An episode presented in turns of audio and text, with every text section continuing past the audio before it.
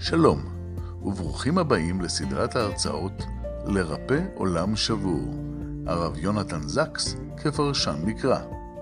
בכל שבוע תימסר הרצאה אקטואלית על פרשת השבוע, עם תובנות ופרשנויות לדרכו הייחודית של הרב זקס, זיכרונו לברכה. הסדרה מופקת על ידי עמותת החברה לחקר המקרא, מיסודו של דוד בן גוריון. והשבוע, הרצאה מספר 16, התמודדות עם אבלות, מאת הרב יובל שרלו. אנו מאחלים לכם האזנה נעימה. שלום לכולם, ערב טוב, ותודה על ההזמנה המרגשת. ממש, גם עם הציבור וגם הפרשה וגם לזכרו של הרב זקס, זכר צדיק לברכה. הבה נתחיל. באיזו מנגינה צריך לקרוא את פרשת חיי שרה, את ההתחלה שלה? כל אחד יענה, מנגינת טעמי המקרא וכדומה, אבל לא לזה אני מתכוון. אני שואל האם הפרשה הראשונה, מות שרה וקבורתה, היא במנגינה שמחה, ותכף נשאל על מה, האם היא במנגינה של אבל, כנראה שהדבר הזה נתון במחלוקת גדולה בין הפרשנים. ומדוע? כדי לעסוק במחלוקת הזאת, הבה אה, ניכנס למשנה במסכת אבות הידועה מאוד. המשנה במסכת אבות אומרת, עשרה ניסיונות נתנסה אברהם אבינו עליו השלום, ועמד בכולם. להודיע כמה חיבתו של אברהם אבינו עליו השלום. האתגר שהמשנה הזאת מציבה, זו העובדה שהיא לא סופרת את הניסיונות. איזה ניסיונות? איפה יש עשר? כיצד סופרים אותו? ואכן, כל אחד מפרשני המשנה הציע הצעה אחרת כיצד לספור אותה, שיש לה השלכה, אנחנו לא נעסוק כמובן בכל הספירה הזאת, אלא רק בהשלכה על פרשת חיי שרה. נתחיל בפירושו של הרמב"ם. הרמב"ם קודם כל אומר אה, שהמשנה מתכוונת לדברים שהם כולם כתובים. זה דבר ראשון. זאת אומרת, יש להתייחס לעשרה ניסיונות שהם כתובים בתורה. הרמב"ם גם, וזה מה שחשוב לשיעור שלנו, קובע מה הראשון. הראשון הוא, לך לך מארצך וממולדתך, ועשירי ראו בה, סוף הפסקה, עקדת יצחק. יש לרמב"ם ראייה מאוד מאוד חזקה לכך. וזו המסגרת של התורה עצמה. שכן, במסגרת עצמה של התורה, הניסיון הראשון והניסיון האחרון מאוד מאוד דומים מבחינת סגנונם, מבחינת ה... איך, איך שיש לקרוא אותם. הבה נראה, הניסיון הראשון, ויאמר אדוני אל אברהם, לך לך מארצך, שימו לב, מארצך, א', לך לך, שתיים, מארצך וממולדתך ומבית אביך, שלוש, אל הארץ אשר אראך. אל הארץ אשר אראך, אם אתם שמים לב, מדובר פה בארץ לא נודעת. לא נאמר לו מלכתחילה לאן ללכת, אלא אל הארץ אשר אראך. אני אראה לך בהמשך. תשימו לב שפרשת העקדה פותחת בדיוק באותו סגנון.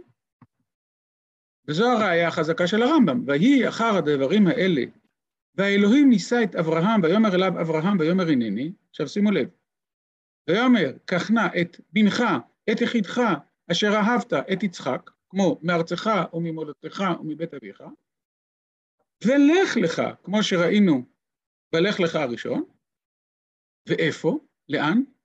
ועלהו שם לעולה על, לא כתוב איפה, כמו אל הארץ אשר אראך, גם כאן כתוב, על אחד הערים אשר אומר עליך. אז אם כן, נוצרה לנו כאן מסגרת מאוד ברורה ומאוד אה, סגורה, ועל ידי כך אנחנו יכולים בהחלט לקבל את, אה, אה, כנראה את הראייה המרכזית של הרמב"ם, לכך שאלה עשרת הניסיונות.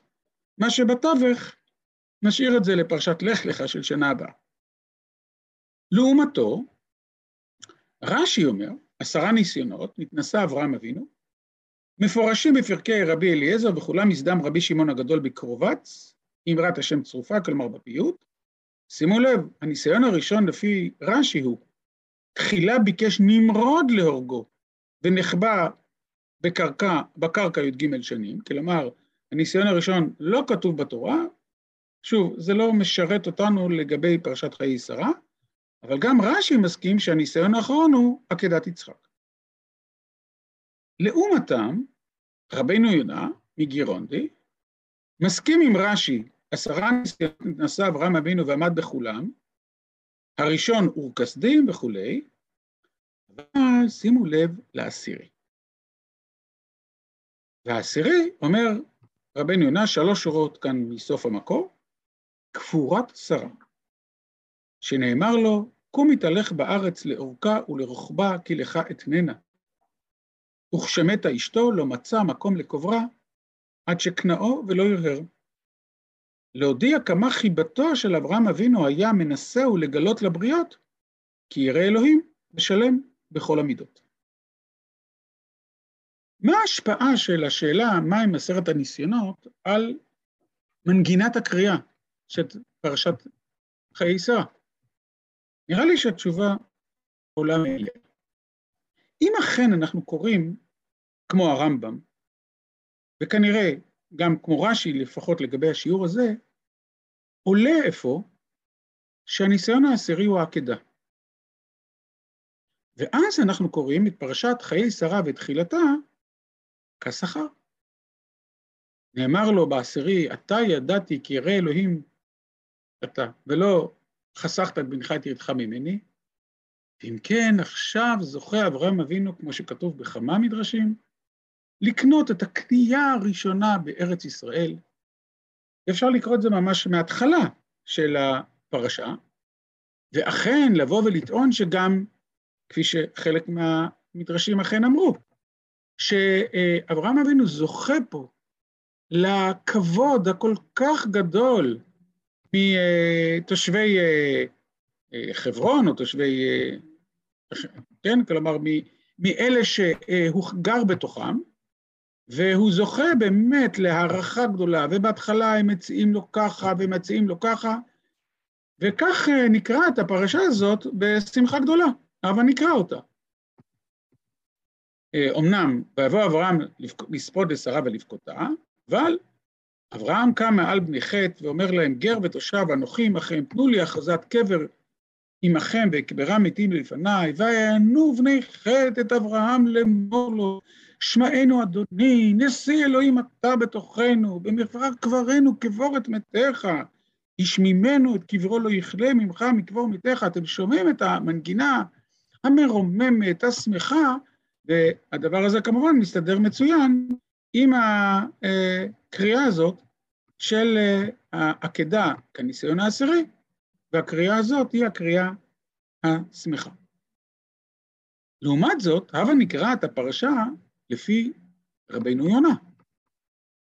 רבינו יונה אומר, אברהם אבינו, שנאמר לו בעקדה, אתה ידעתי כי הרי אלוהים אתה ולא חסך, חסכת את בנך את יחידך ממני, והוא הובטחה לו הארץ ונכרתה על כך ברית, והוא עשה את כל המסעות העצומים והגדולים האלה, במידה מסוימת בדיוק מה שקרה בשני הניסיונות הראשונים, כלומר, לך לך, ואחר כך הצורך לרדת למצרים. זכית בלך לך של פרשת העקדה, ועכשיו, כשאתה בא לקבור את אשתך האהובה בארץ ישראל, אתה צריך להתרפס. מנסים לסובב אותך על האצבע הקטנה, ולהציע לך ככה וככה, אבל נקרא את זה קצת לאור חיי שרה, לאור אה, פרש, פרשנותו של רבינו יונה. והיו חיי שרה מאה שנה, בעשרים שנה, בשבע שנים משני חיי שרה. ותמות שרה בקריית ארבעי חברון בארץ כנען, ויבוא אברהם לספוד לשרה ולבכותה. ויקום אברהם מעל פני ביתו, וידבר אל בני חטא לאמור, גר ותושב אנוכם. חז"ל הסבירו, או גר או תושב, תנו לי אחוזת קבר עמכם. למה הוא רוצה לבקש את הארץ שלו, שהובטחה לו על ידי ריבונו של עולם, ואקברה מתים מלפניי. והם מתחילים לסובב אותו. ויענו ונחת את אברהם, אמור לו, שמענו אדוני, נשיא אלוהים אתה בתוכנו, במבחר קברנו קבורת מתיך וכולי. והוא משתחווה, והוא מבקש את עפרון בן צוחר, בבקשה, ועפרון מסכים, אבל אה, ארץ 400 שקל כסף ביני ובינך, מה היא? זה הארץ שלו. וככה זה הניסיון הקשה.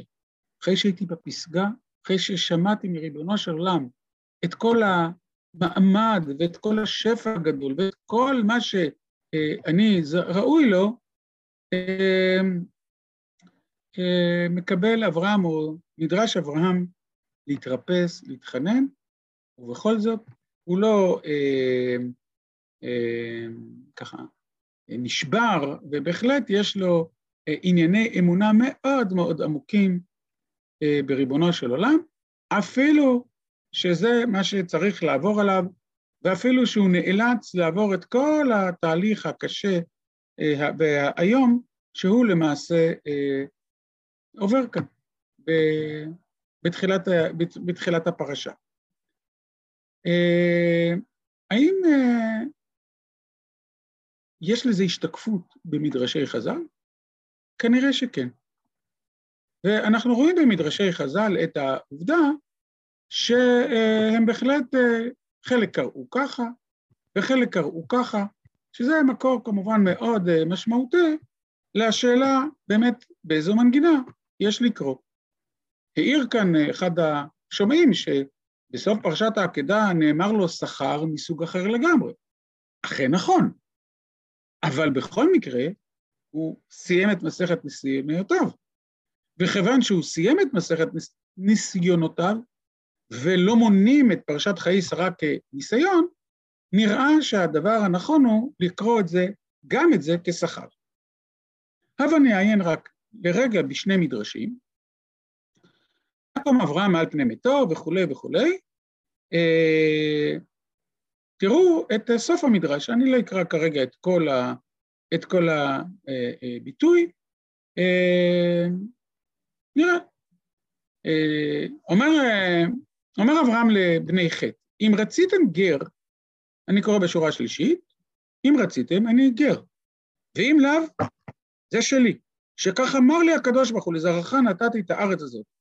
תנו לי אחוזת קבר עמכם וקברה מתים מלפניי, למרות שזה שלי, איני מבקש מכם, אלא מת אחד, שנאמר תנו לי אחוזת קבר. ויענו בני חטא את אברהם, שמענו אדוני, מלך אתה עלינו, נשיא את עלינו, אלוה את אלינו. אמר להם, אה, אה, אה, הלך שר העולם מלכו, והלך שר העולם אלוהו. אני לא אלוהים ואני לא מלך, אני עבד השם. ובהמשך, במבחר קברנו, במובחר שבקברנו, קבורת מתיך מתים הרבה. והנה המשפט שבגלל זה הבאתי את המדרש, וישתחו אברהם לפני עם הארץ, מכאן שמודים על בשורה טובה. אבל אה, אפשר לקרוא את זה אחרת, את אה, מצב רוחו. ויבוא אברהם לספוד לשרה, מכאן בה, רבי לוי אמר, מקבורתו של תרח לשרה בה. אמר לה רבי יוסי, ולא קבורתו של תרח קדמה לקבורתו של שרה שתי שנים, אלא מהיכן בא מהר המוריה. ומתה שרה מאותו צער, לפיכך נסמכה עקדה ל"ויהיו חיי שרה", וכך אפשר לקרוא את כל הפרשה ואת כל ההמשך אה, בכאב הגדול שכפי שהוא אה, יכול להיות. ואכן, השאלה כאן, גם אדם אה, העיר מישהו, האם זה פוליטיקה, האם זה אמת, אבל אני יותר מקשיב למנגינה הכפולה שניתן לקרוא בה את הפרשה.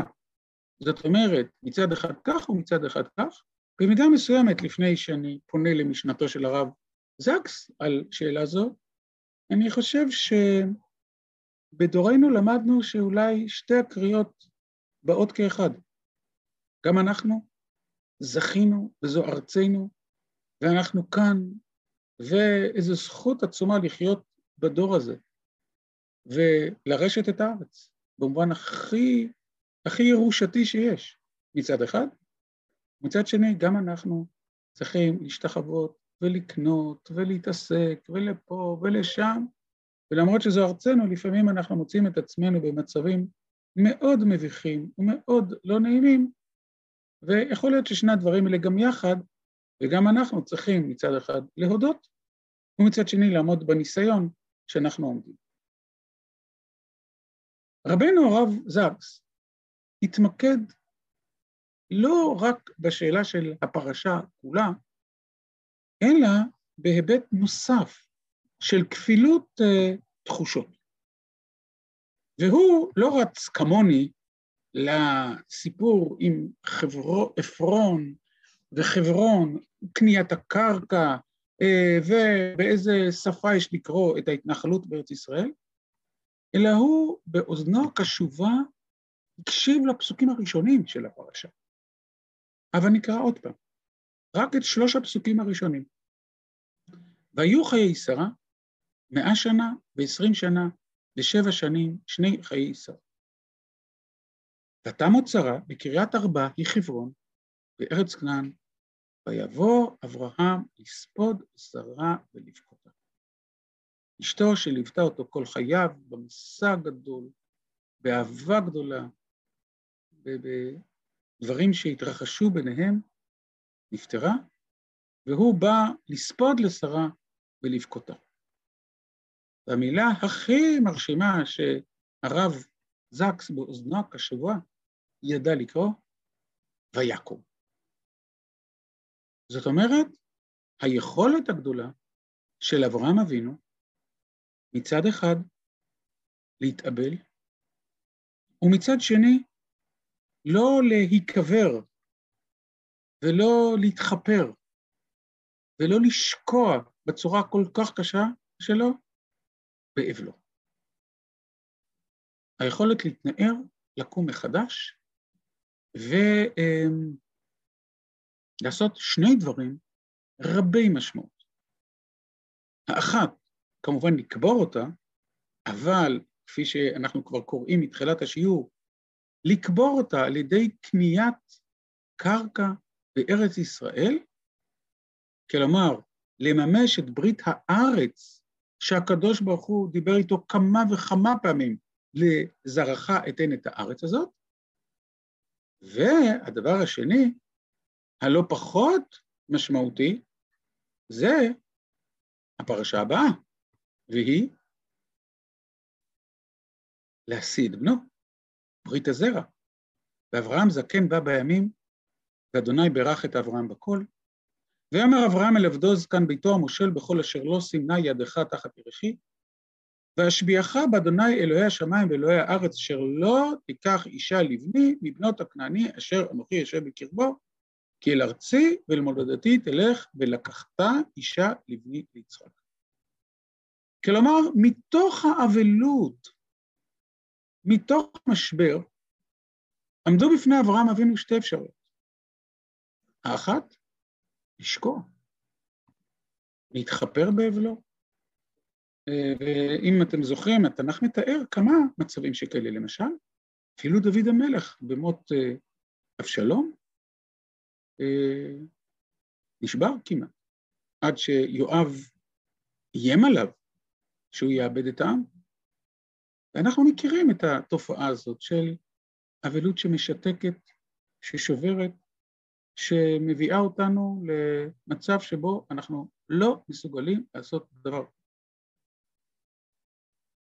האפשרות השנייה הייתה, עכשיו המבחן הגדול, לא במובן של ניסיון מהקדוש ברוך הוא, וגם לא במובן של מבחן, אלא היכולת להוביל מתוך האבלות מהלך של התנערות, של קימה מחדש ושל עיסוק דווקא מתוך תודעת הקץ, דווקא מתוך תודעת המוות, דווקא מתוך איפה שאני נמצא כרגע, יש אה, עכשיו בוער הזמן לעשות את, ולממש את שתי הבריתות האלה.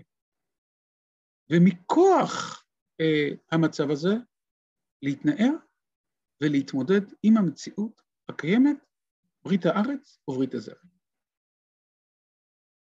הרב זקס כך פירש את הפסוקים, אבל כדרכו, הנושא הוא לא רק אברהם אבינו. אברהם אבינו הוא אבי האומה, הוא מורה הדרך שלנו, והרב זקס התבונן מתוך פרשיות השבוע אל סוגיות החיים שלנו ממש. את מי הוא ראה מול העיניים? הוא כותב, ראיתי מול העיניים כשקראתי את הפרשה הזאת, או שכתבתי את הפרשה הזאת, ראיתי מול העיניים את המצב המופלא הזה של אה, אנשים שעברו באמת במלוא הקושי הגדול, העצום, של אה, אה, השואה. ואברהם אבינו באמת אה, הבין שלמרות כל מה שעברו אלה שהיו בשואה, הם, הם הצליחו לקום. ומבחינתו זה היה פלא גדול, גדול מאין כמותו, שהם מצליחים לעשות את זה. את מי הוא ראה מול העיניים?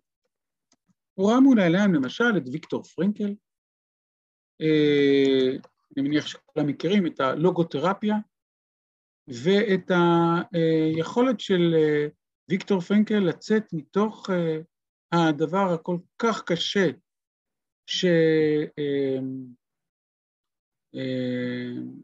שהוא עבר ומתוך השואה ולייסד משנה מתחדשת שמסוגלת להסיק ולרומם את רוחם של אנשים ולא ליפול בתוך, בתוך המשבר הקשה שהשואה יכולה להוביל את האדם אליו.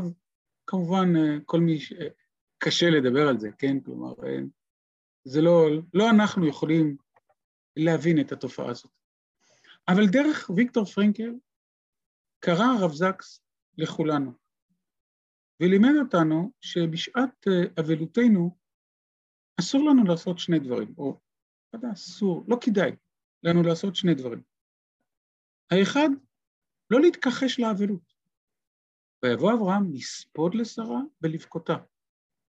אבלות אינה מודחקת, אבלות איננה דבר שאנחנו מתעלמים ממנו, אלא הוא דבר שגם ההלכה נתנה לו ממש מקום, אה, נתנה לאבלות, סליחה, למקום, ואת הדבר הזה אה, צריך אה, לדעת.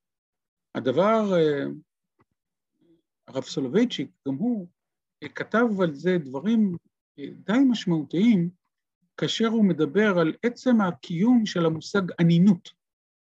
והמושג של אנינות, כלומר של העובדה שהאדם בשעה שהוא אבל, בתחילת אבלותו, הוא אה, פטור מכל המצוות כולם, ואולי אפילו אסור בכל המצוות אה, כולם, אה, מלמד, העובדה הזאת מלמדת שהתורה מבקשת לשחרר את האדם מחובות אחרות, כדי שהוא אכן כן יוכל להתרכז באבלותו. כדי שהוא אכן כן יוכל אה, לעבור את החוויה המאוד מאוד קשה ולא להתכחש לה ולא לא להתנכר אליה. זה מה שעובר עליו עכשיו. יש תשובה מאוד מאוד אה, מפורסמת ומאוד יפה של הרדווז. הרדווז, אחד מגדולי ישראל בדור שאחרי אה, גירוש ספרד, באמת דן, אולי אני אראה אותה, את התשובה הזאת, אה, כפי שאתם רואים, שאלה על אחד מגדולי הדור שמת לו בן, ולא הוריד עליו דמעה אחת. כלומר, הוא אמר, כנראה הוא אמר לעצמו, זה מה שהקדוש ברוך הוא רוצה, אני לא בוכה. אם זו מידה טובה או לא. אומר הרדווז תשובה, זו מידה רעה, מורה על קושי הלב ועל רוע תכונת הנפש, והיא מידת אכזריות. והוא דרך הפילוסופים האומרים כי זה העולם הכל הוא מעשה תעתועים, והמה מהבל ימעטו בזיכרונם וכולי וכולי. אבל אנחנו, שימו לב, מקבלי התורה, יש לנו להאמין ולדעת כי העולם הזה, סליחה, כי העולם הזה נכבד מאוד למסתפקים ממנו כראוי, ולמתנהגים בו כשורה, ובו ישיג האדם חיי העולם הבא והישארות הנפש, כי הוא נקרא עולם המעשה, ולכן אין ראוי להביל ענייניו, ולתלות צרותיו ברוע הנהגתו וכולי וכולי, אלא ראוי להתאונן ולהתאבל ולהפיל דמעה על קרובים וכדומה וכדומה. והנה שימו לב, הרדווז בדיוק מתייחס לפרשה שלנו. וכן אברהם אבינו עליו השלום, כתיב בה לספוד לשרה ולבכותה. ואם כן, זה מצד אחד של המטבע. כמה אני יכול ללמוד מאברהם אבינו ביחסו לשרה, בהתאבלותו על שרה, בכאבו הגדול שמובע בהתמודדות עם האבל. אנחנו לא מדחיקים, אנחנו לא מתעלמים, וכפי שאמרתי, התורה אפילו, אה, ההלכה, אה, קובעת אנינות, ולאחר מכן אבלות יום ראשון, ולאחר מכן שלושה ימים ושבעה ימים וכדומה. אבל צריך להיזהר גם משקיעה, מהתמכרות, מנפילה, כתוצאה מאבלות. וגם את זה אנחנו לומדים מאברהם אבינו. מיד, מתוך האבלות הזאת, הוא מתחיל אה, להסיק מסקנות, והוא שומע את כוחות החיים שנותרו, והוא מלמד אותנו שגם בשעות הקשות שלנו, אנחנו צריכים להסתכל על הייעוד שנותר. שימו לב שהוא לא אומר, אברהם אבינו, אנחנו לא לומדים מאברהם אבינו את העובדה שתראה, יש גם דברים טובים. זו גם נקודה מאוד אה, יפה שהרב סקס בשיעור אחר אה, אוהב לפתוח בדמות הזאת ובאישיות הזאת, שאמרה, שאלנה אומרת, לא, יש לנו כרגע משהו שאנחנו צריכים עדיין, זאת אומרת, יש לנו דברים להתנחם בהם. לא זאת הסיפור, אני רוצה להראות סיפור שהרב זקס עצמו מביא אה, כדי להסביר את היסוד הגדול הזה. וכך בשיעור אחר הוא כותב, לא מכבר הוא עיין בעיתון הבריטי הטיימס, אחד האישים הבולטים בקהילה היהודית שם לרגל יום הולדתו ה-92. המראיין אמר, רוב האנשים כשמגיעים לגיל תשעה הם מתחילים לחשוב על האטת הקצב. נראה שאתה דווקא מאיץ. מדוע? אחרי שחתן יום ההולדת. כשאתה נעשה בן 92, אתה רואה את הדלת מתחילה להיסגר. ולי יש כל כך הרבה מה לעשות לפני שהדלת נסגרת. לכן ככל שאני מזדקן, ככה אני צריך לעבוד קשה יותר. זה סיפור שהרב זקס מקשר לאברהם אבינו. משהו מעין זה זה, צריך כמובן חסרה פה מילה, קורה לאברהם בפרשתנו. שרה בת לווייתו בכל מסעותיו, מסעות חייו מתה. הוא בן 137.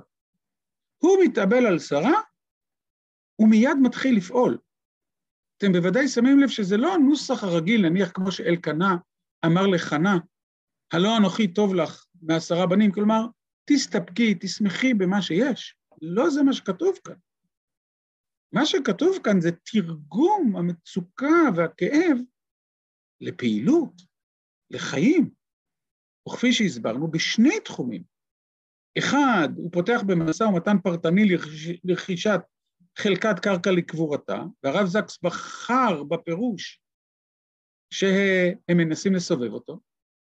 מתברר שהמשימה איננה פשוטה.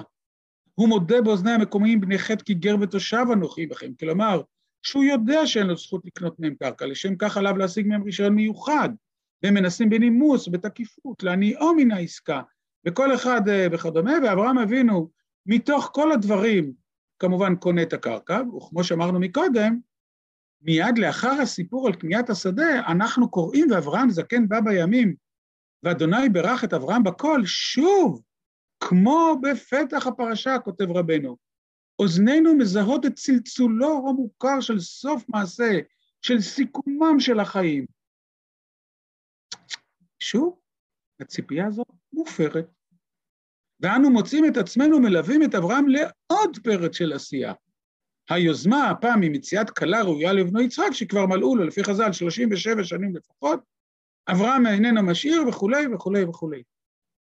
ואני חושב שאנחנו יכולים ל- ללמוד מהדברים האלה, מאברהם אבינו, לא רק שאלות אידיאולוגיות או תיאולוגיות גדולות, ושאלות ארץ ישראל, ושאלות ניסיונות מיד ריבונו של עולם וכדומה, שהם כמובן חשובים מאין כמותם, אלא זה ייחודו של המבט של הרב יונתן, זכר צדיק לברכה, אלא גם את האנושיות, את דרכי ההתמודדות, את הקשיים ואת הניווט הכל כך עדין ומיוחד בין אי הדחקה ואי התכחשות לבין uh, פרץ של עשייה. אנחנו לא אוהבים לדבר על אבלות.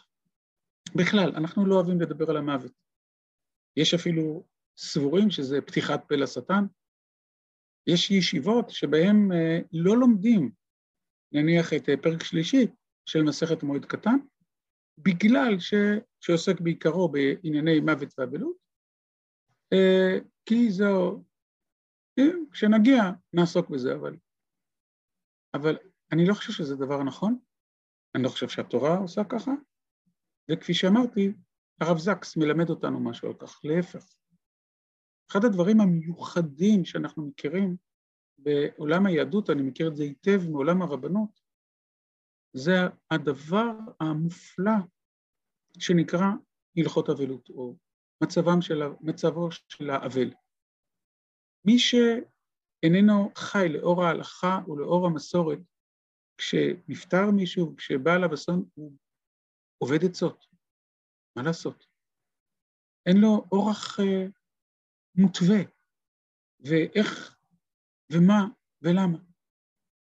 ואילו ההלכה הציעה עוגן כל כך יסודי וכל כך ברור, יש מצב של עניות, יש קריאה, יש הלוויה, יש קדיש, יש ישיבת שבעה, יש ניחומי אבלים, יש שלושים, יש שנה, לא יותר מדי, לא פחות מדי, ואיזשהו סדר, איזשהו guidelines שיש לנו בעניין הזה, מצד אחד, ושני יחסים, אחד, לא להתכחש ולא להדחיק, ומצ... ולהתכונן לקראת זה, כי אלה החיים.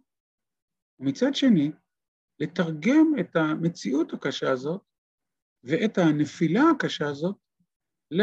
איך ראיתם את הביטוי הזה? פרץ של עשייה. כמו אברהם אבינו, גם על ארץ ישראל, גם על נישואי בנו, בדיוק כמו שהדברים נאמרו בפרשה שלנו. ורק לאחר שאברהם אבינו משלים את כל זה, הפרשה שלנו, כמובן, מלווה גם את uh, מותו של אברהם אבינו, uh, ובפסוקים uh, המופלאים של עכשיו, אחרי שהוא עשה את כל אלה, ממש סוף הפרשה, ואלה, ויתן אברהם את כל אשר לו ליצחק, כלומר הוא כבר מכין את מה יקרה אחרי מותו, ולבני הפילגשים אשר לאברהם נתן אברהם מתנות, וישלחם מעל יצחק בנו, בעודנו חי, קדמה, אל ארץ קדם. ואלה ימי שני חיי אברהם אשר חי מעט שנה, ושבעים שנה, וחמש שנים. ויקבע וימות אברהם בשיבה טובה, זקן ושבע, ויאסף אל עמיו. כלומר, אברהם אבינו זוכה כתוצאה מההתנערות שלו, ועוד יותר, הכל תמונת ראי. ויקברו אותו יצחק וישמעאל בניו שניהם אל מערת המכפלה, אל שדה עפרון בן צורר החיתי אשר על פני ממרא, אתם רואים איך הפרשה נסגרת? השדה אשר קנה אברהם מאת בני חטא, שמה קובר אברהם ושרה אשתו, והדורות ממשיכים. ויהי אחרי מות אברהם, ויברך אלוהים את יצחק בנו, וישב יצחק עם באר לחי רועי, וכולי. אני חושב שהדברים האלה נכונים לכולנו, והם גם נכונים כחלק מזיכרונו של הרב זקס, שבהחלט סגר את חייו, אבל הכין את מה שייוולד ממנו, והכין את הדברים שאכן מצמיחים עכשיו, את עולמו הרוחני, את הבשורה שיש, את פרשת השבוע, כפי שהיא צריכה אה, ללמד אותנו, גם כפרשן מאוד מאוד רגיש לטקסט, וגם כמי שלא נעצר רק בשאלת הפרשנות וקריאת הפסוקים, אלא גם כמי שיודע לקרוא ולהפוך את הדברים שנלמדים למשנת חיים. עם פטירתו של, סליחה, כן, אפשר להגיד ככה, אם לפני פטירתו, סליחה, הוא אפילו קרא את הדברים, כאשר הוא הוציא את שיג ושיח בעברית, כתבתי את ה, קצת את הדברים האלה בשבת של מקור ראשון. ואני רוצה לקרוא כמה שורות, כן? את הכותרות. לימוד פרשות השבוע של הרב זקס מביא בשורת התורה לאדם הבודד, כמו שראינו עכשיו, ולעולם כולו. מופת להתעצמותה של שמיעת דבר השם מתוך עושר הדעת ובקיאות בתרבות העולם. וכבר אז uh, כ, uh, כתבתי את, ה, את הדברים הבאים. מאמריו הקצרים של הרב זקס על פרשת השבוע אכן תרים אחר, אחר תרומתה של התורה להתמודדות עם שאלות הקיום העמוקות ביותר של האדם. מנושאים מקיפי עולם הנוגעים לעידים לקוסמוס כולו, ועד לחלומותיו, תסכוליו ותקוותיו של האדם הפרטי. האמונה העמוקה המצויה בכל אחד מעמודי הספר בדבר היות האדם נושא ראוי ומרכזי לעסוק בו, בשל היותו צלם אלוהים ונושא האחריות הגדולה על המציאות וכל הדברים האחרים. אני מקווה שלמדנו משהו על היכולת לקום, על היכולת להתנער, על היכולת לבכות מצד אחד, להתאבל ולכאוב, ומצד שני, על החו... אני רוצה להשתמש במילה חובה, אבל זה, זה לא משהו מבחוץ, אלא יהיה יותר נכון להגיד על הבשורה הגדולה שיש במילה ויקום, או בפסוק ויקום אברהם מעל פני מיתו. שני, שתי הבשורות האלה יכולות להתוות לנו דרך חיים בזמנים הקשים שלנו. כפי שמי שרוצה להגיב, לשאול, נשמח אם הוא יעשיר אותנו בבית מדרש, וכך נוכל להפוך את, ה, את הדברים ללימוד משותף.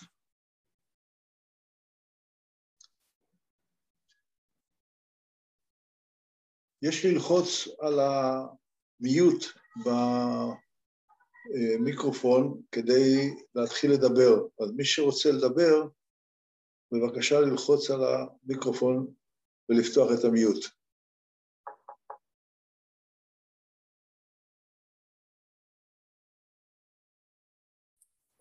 שלום הרב. שלום. אה, סתם עלה לי מחשבה, לא ברור לי לגמרי מה זה אומר, אבל אולי הרב ידע, יהיה לו איזה רעיון. קימה אה, יהיה הפך מנפילה. כלומר, אדם אמור לקום אה, אחרי שהוא נופל. והמקום שכתוב על אברהם שהוא נפל זה כשהוא קיבל את הבשורה על הולדת יצחק. וכל אברהם פניו, אה, ויצחק נדמה לי זה כתוב? ויצחק. אה, כן.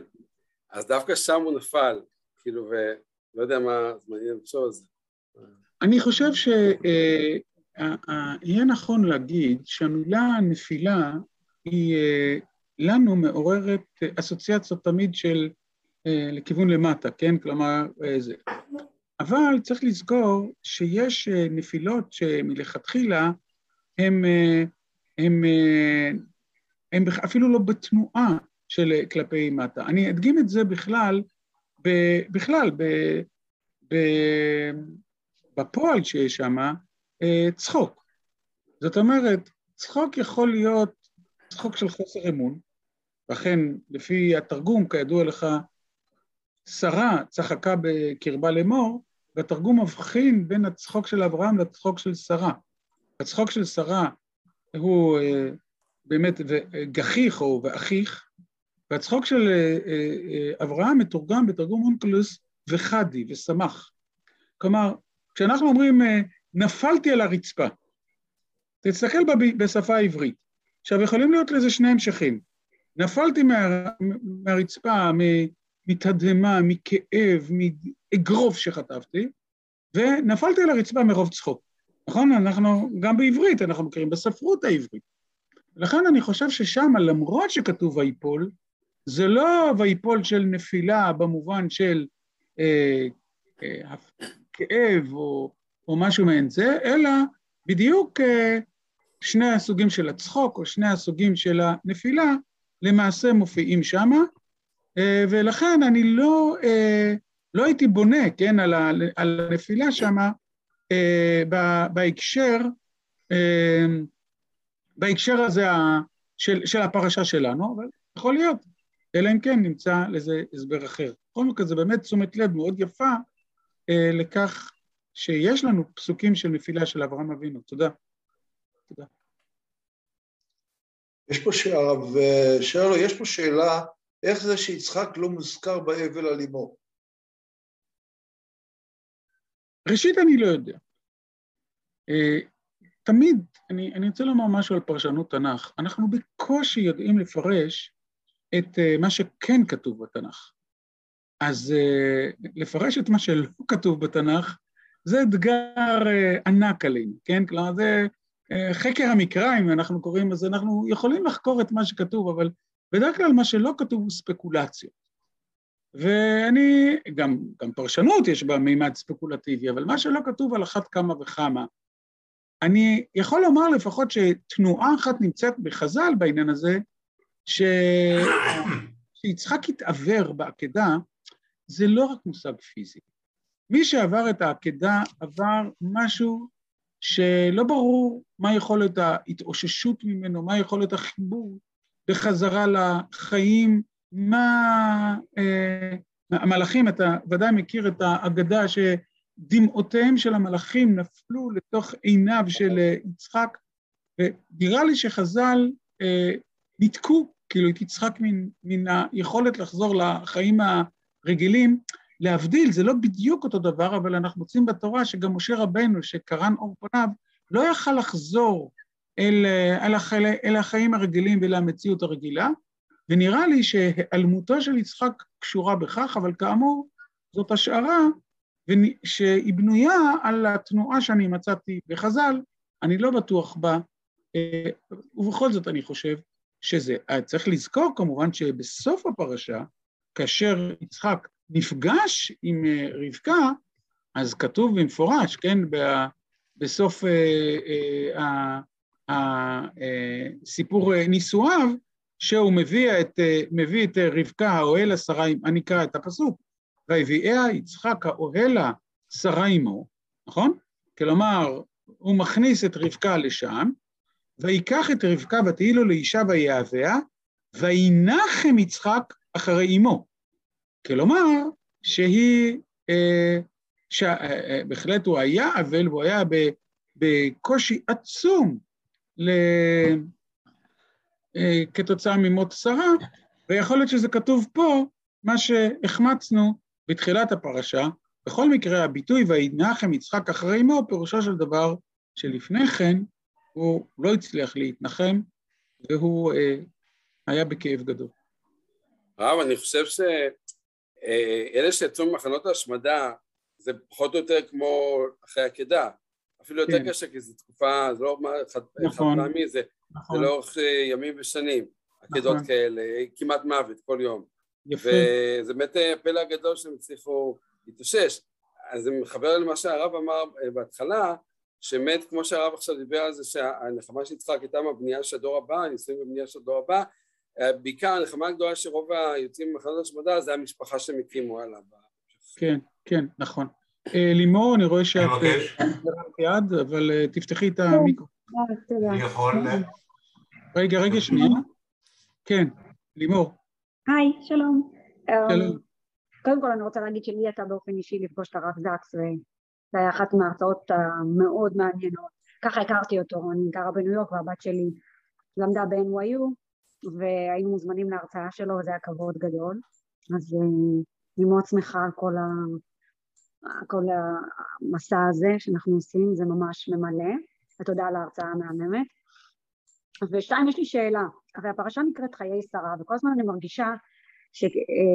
שקראו את הפרשה על שמה, ואולי, ולא נתנו מספיק, ואני מרגישה כאילו חסר לי משהו, חסר לי, חסר לי מידע עליה, אתה דיברת על זה, בגלל זה גם הורדתי את היד, לא, אולי לא לשאול את השאלה, כי אתה אמרת שאנחנו לא יודעים הרבה על מה, מה שלא כתוב, אבל חסר לי הרגש שלה אחרי אה, אה, עקדת יצחק. לא, לא, כאילו לא מסופר כלום, כאילו כל, כאילו היא נעלמת מכל הקטע של העקדה, והייתי רוצה לשמוע אם יש מפרשים מסוימים שאומרים דברים, אם אתה יודע משהו.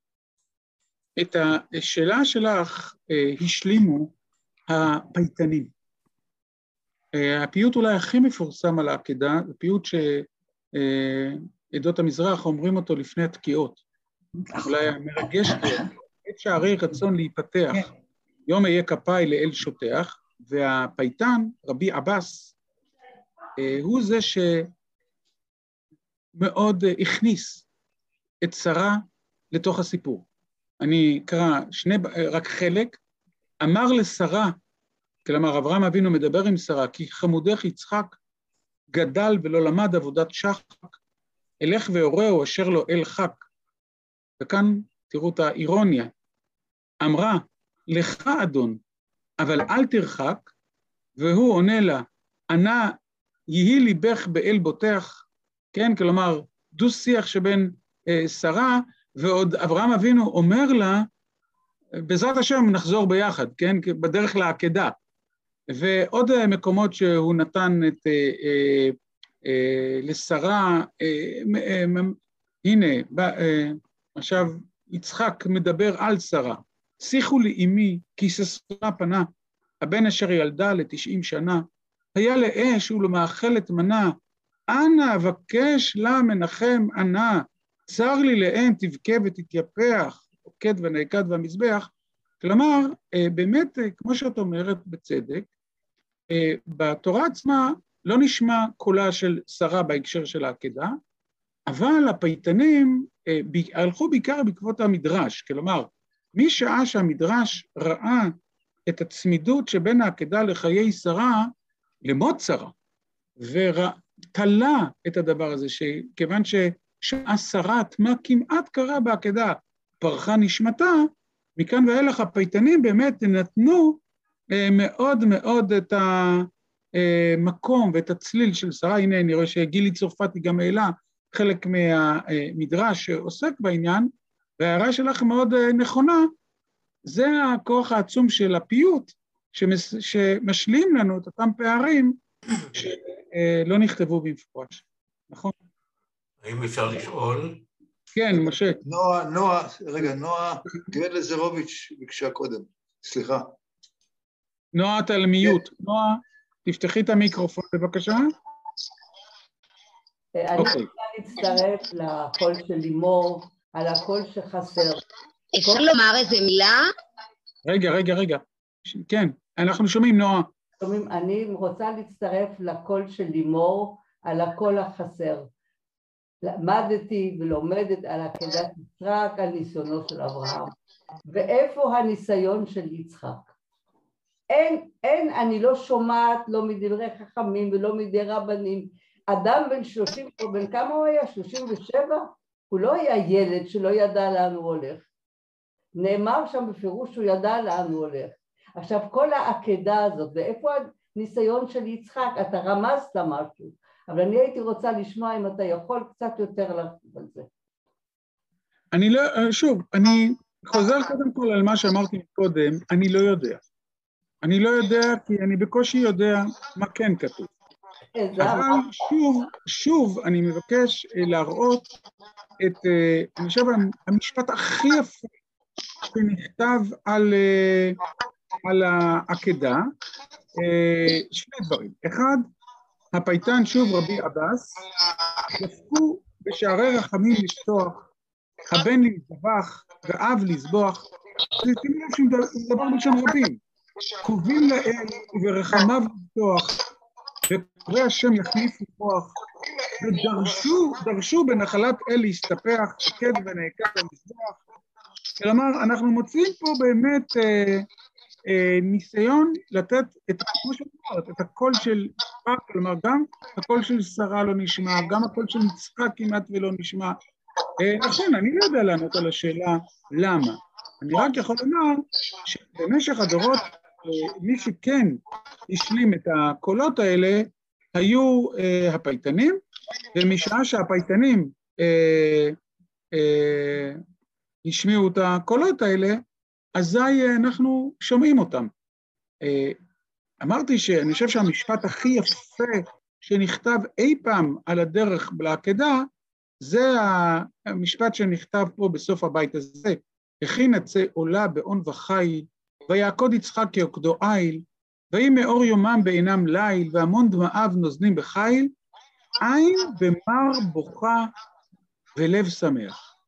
זאת אומרת, מין ניגוד uh, כל כך עמוק וכל כך פנימי, ושתי תנועות, אחת של עין במר בוכה ואחת של לב שמח, אני רק מבקש להזכיר שכל זה היה בפרשה של השבוע שעבר. והפרשה שלנו כמובן עוסקת בהדהוד של הדבר הזה בחיי שרה. אה, סליחה, אפשר לומר משהו, הרב שרלו? כן, אבל מי שפה יחלק את... אה, אפשר לי לומר משהו? ישראל, אתה פה... מילה אחת רק, רק מילה אחת. על, הש... כן, סליחה. על השואל הראשון, אם את יכולה רק לפתוח על את... השואל הראשון לא נעים לראות חושך. שאמר, את יכולה לפתוח בבקשה את המיקרופון פתוח, את המצלמה. המסך, את המצלמה. זה קצת בעייתי לי, זה אוקיי. קצת בעייתי לי. משפט אוקיי, בקיצור, קצר, מרים? אפשר מרים? לקום גם, גם מישיבה. כן, נכון, כן, נכון. שמי מרים, ואני רוצה לומר שאפשר לקום גם מישיבה, בקשר לשואל הראשון, לא רק מנפילה. תודה, יפה. אוקיי, מי רץ? כן, בבקשה, משה. רק תפתח מיקרופון, משה. משה, תפתח מיקרופון. כן, הם שומעים? עכשיו, כן. כן.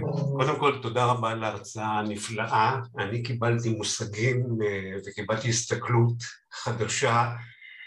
אה, אני מקווה שאני אוכל ואני אדע לחיות לפיה. אני רק רוצה לשאול אה, שאלה מעט אפיקורסית, אבל אה, תראה, אתה דיברת כרגע על היכולת לשלוט על האבל. אה, ראינו את הדוגמאות שהעלית, עשית השוואות נכונות ויפות. האם העיקרון הזה, האם הפירוש הזה, האם החידוש לא נאמרו על ידי פרשנים אחרים בכל הדורות? האם זה לא במסגרת של שבעים פנים לתורה? עוד פירוש אחד של הרב זקס, זיכרונו לברכה, אני לא בטוח שהבנתי את השאלה, אני. אענה, אני אענה, ואם אני לא אה, כיוונתי אז תדייק אותי, בסדר? אני רוצה לומר שני דברים. ראשית, על התנועה המנוגדת אה, הכפולה, אה, אפילו ההלכה מביאה אותה לידי ביטוי אך בצורה אחרת, בצורה די אה, מופלאה. ההלכה קובעת שכאשר נפטר לאדם אה, קרוב משפחה, הוא מברך כמובן דיין האמת. אבל מה קורה אם הקרוב הזה מוריש לו גם ירושה אה, כבדה מאוד? מברך שהחיינו. נכון, או לא, הטוב ברוך- הזה. אה, כן. ברוך הטוב והמציג. כן, עכשיו, אני אף פעם לא הייתי בסיטואציה כזאת, אני מוכרח להודות, אבל עצם העובדה שההלכה אומרת שמברך את שתי הברכות האלה, פירושו של דבר שההלכה מכירה בתנועות מנוגדות, אפילו בזמן האבלות. ותנועות נפשיות מנוגדות וכדומה. אז לכן עצם הרעיון הזה של תחושות מנוגדות, של תגובות מנוגדות, של כיוונים מנוגדים, זה אחד הדברים היפים שנמצאים בהלכה, ואגב, לא רק פה, ניתן מתחום אחר לגמרי, נניח ראש השנה, הכותרת ההלכתית עליו היא גילו ברעדה, כן? כלומר, מצד אחד זה גם יום שמחה, מצד שני זה גם יום דין, ואנחנו את אה, שני הדברים האלה עושים ביחד, כן? זה, אה, הלכה לא מתרגשת מהעובדה שיכולים להיות, אה, יכולות להיות שתי תנועות ממש מנוגדות, וכתוצאה מכך היא גם, כלומר, הטענה שאני בעצם טוען היא שההלכה משקפת את הכפילות שיכולה להיות קיימת באמת בשני כיוונים מנוגדים, ויש כמובן עוד הרבה מאוד דוגמאות, הבאתי רק את, את, את שתיהן. מה שאני, לכן, כמו שאמרת, זה לא הפתעה גדולה. מה כן המיוחד במה שראינו הערב, כלומר בדברים של הרב זקס, זה העובדה של לשים לב לצמידות, לא, לאינטנסיביות של שתי התנועות האלה. של, זה לא ראיתי שמישהו הזכיר קודם, לא ראיתי, בדורות הקודמים, אני מתכוון להגיד. כלומר, מצד, לפעמים אתה לא שם לב לניגודיות, לקונטרסט, בין ויבוא אברהם לספוד לשרה ולבכותיו ויקום, כן? לפעמים אתה לא שם לעובדה הזאת. נכון. כשהאוזן הרגישה, הוא קרא את התורה בצורה מאוד רגישה. ואנחנו הרבה פעמים, בעיקר הדור שלי, אה, לא למד תורה במובן הזה של להקשיב באוזן רגישה למילים, אלא התורה מיד נהפכה לאידיאולוגיות, לתיאולוגיות, לתורות אה, זה. והיכולת גם להקשיב, שפה כתוב ויבוא ויקום, לשים לב לפעלים, לשים לב למילים, לשים לב ככה, לקרוא את זה באוזן רגישה וקשבת, הייתה לו אוזן רגישה וקשבת שהוא הפנה את תשומת ליבנו אליה במקום הזה, ואני חושב שבזה הוא באמת היה אה, מיוחד. תודה רבה. עוד מישהו? כן, הייתי... לואי, רק רגע, נעלה אותו. בבקשה, כן. כן, הייתי רוצה להעיר שבעצם כתוב שאברהם בא לספוד לשרה ולבכותה. זה בעצם הפוך מהמצב הרגיל. יודע הבוכים, הכתב הקבלה כותב, את זה והוא מסביר בעצם, וזה המצב עם הרב זקס. אנחנו בעצם לא בוכים, אבל יש מין כזה מורשת שאנחנו ממשיכים, וזה העניין שבעצם לספוד, או אנחנו ממשיכים את המורשת של הדבר הזה. נכון, יפה מאוד, תודה. תודה. כן. אוקיי, ישראל, אנחנו נחתום? אני רוצה רק לנצל את ההזדמנות ולומר תודה רבה לשגית, שנדמה לי שהיא יושבת בתוך רכב כרגע, והיא זו שחיברה אותנו אה, לניו יורק הגדולה ולנוער מאוניברסיטת ניו יורק, ואנחנו מתכוונים, אני מקווה בעזרת השם, ליצור מערכת נוספת שבה היא תחבר את כל הקבוצות שהיא מכירה, וביחד לבצע מהלך נוסף בתורה של הרב זקס. ובהזדמנות זו רק להזכיר שהשיעורים עולים החל ממחר גם לאתר של החברה לחקר המקרא, המקרא ORG, וגם ליוטיוב וגם לפייסבוק, וכל מה שנשמע, שמענו הערב, נוכל להמשיך ולשמוע במשך השבוע, שום דבר לא הלך לאיבוד. ובאותה הזדמנות אני רוצה להודות לכל אלה שתרמו לנו עד עכשיו, ונשמח לכל תרומה נוספת. אנחנו בסך הכל פעילים כולנו בהתנדבות, וכספים שלנו, וכל עזרה חשובה לנו מאוד. ואחרון אחרון חביב, הרב, הרב שרלו, תודה רבה רבה על שנהנית לפנייתנו, זה לא מובן מאליו, ונשמח להמשיך ולשמור איתך על קשר ולשמוע אותך, וכל מי שירצה לשלוח שאלות, יכול לשלוח דרכנו שאלות לרב שרלו, הוא יענה בשמחה רבה. ערב טוב לכולם ותודה רבה על השתתפותכם. תודה רבה. תודה רבה. תודה רבה. תודה רבה. תודה רבה. תודה רבה.